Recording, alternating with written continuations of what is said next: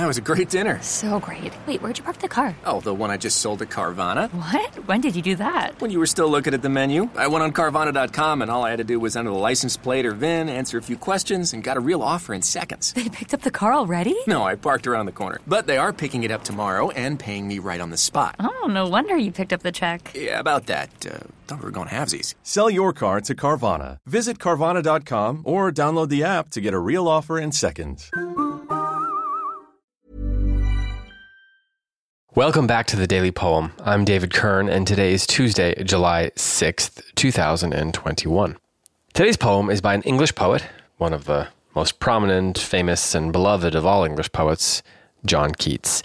He lived from October of 1795 to February of 1821, and of course, during his life was more or less unknown, but then became quite influential uh, following his death. The poem that I'm going to read today is not one of the ones that is most commonly anthologized by Keats. It's called On the Grasshopper and the Cricket, and it goes like this The poetry of earth is never dead. When all the birds are faint with the hot sun and hide in cooling trees, a voice will run from hedge to hedge about the new mown mead. That is the grasshopper's. He takes the lead in summer luxury. He has never done with his delights. For when tired out with fun, he rests at ease beneath some pleasant weed. The poetry of earth is ceasing never. On a lone winter evening, when the frost has wrought a silence, from the stove there shrills the cricket's song, in warmth increasing ever, and seems to one in drowsiness, half lost, the grasshoppers among some grassy hill.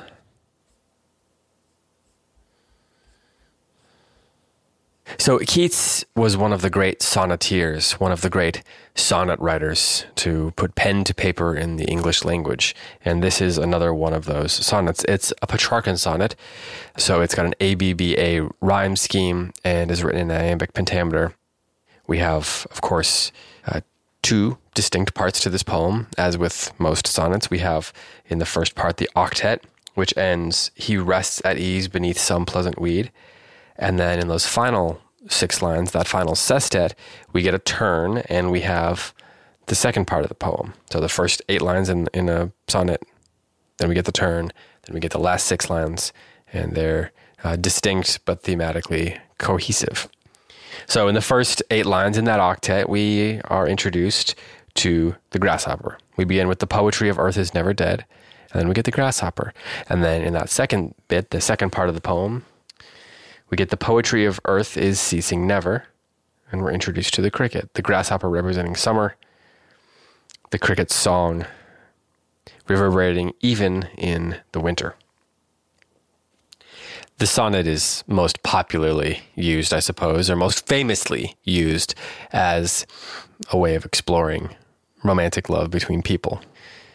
But Keats wrote wonderful sonnets about nature, and he seems to be suggesting in those sonnets that there is a harmony between humans and nature, or that there ought to be a harmonious relationship between humans and nature. Of course, there was certainly, from his own perspective, a fondness for nature. And that fondness is uh, on clear display in his sonnets um, about that topic, about nature. One of the things that I love most about Keats's sonnets is the way he he gets at the the cyclical nature of the seasons and how they're harmonious with one another because they're part of of a of a, of a greater song. And I, so I think here we have the grasshopper song and the cricket song um, as part of a whole. Similarly, winter and summer are part of something harmonious, something um, something greater than than than the individual seasons. There's a there's a sum of those parts, if you will. And that sum is transcendent. We dwell within those seasons and we can't escape the one that we're in. And yet the season that we're in is part of something greater. It's part of, of, of a longer view of time. And I think that the way Keats approaches his sonnets keeps that in mind. It, it holds that tension. Before I go, I want to note that I came across a article that was saying that this um, poem by Keats was part of a sort of friendly contest that he was involved with with his friend Leigh Hunt, who was also a poet. And apparently, Hunt also wrote a, a sonnet uh, called To the Grasshopper and the Cricket. Um, you could go look that up if you want to, to compare the two. But uh, it seems like they were they gave each other a prompt and then they set about trying to uh, see who could write the better poem. Now, I don't know for sure that they were being competitive, but you imagine that there was a friendly competition there, perhaps not unlike the uh, a grasshopper and a cricket might should they bump against each other and uh, have to, you know, display their own musical skills. Uh, so that's perhaps just a bit of trivia, but I, I found it an interesting uh, tidbit about this particular poem.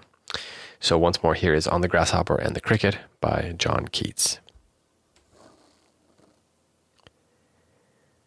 The poetry of earth is never dead. When all the birds are faint with the hot sun and hide in cooling trees, a voice will run from hedge to hedge about the new mown mead. That is the grasshopper's. He takes the lead in summer luxury. He has never done with his delights. For when tired out with fun, he rests at ease beneath some pleasant weed. The poetry of earth is ceasing never. On a lone winter evening, when the frost has wrought a silence, from the stove there shrills the cricket's song, in warmth increasing ever, and seems to one in drowsiness half lost, the grasshoppers among some grassy hills. This has been the Daily Poem, which is presented by Goldberry Studios. Post production is by Logan Green. I'm David Kern, and we'll be back tomorrow with another poem for you.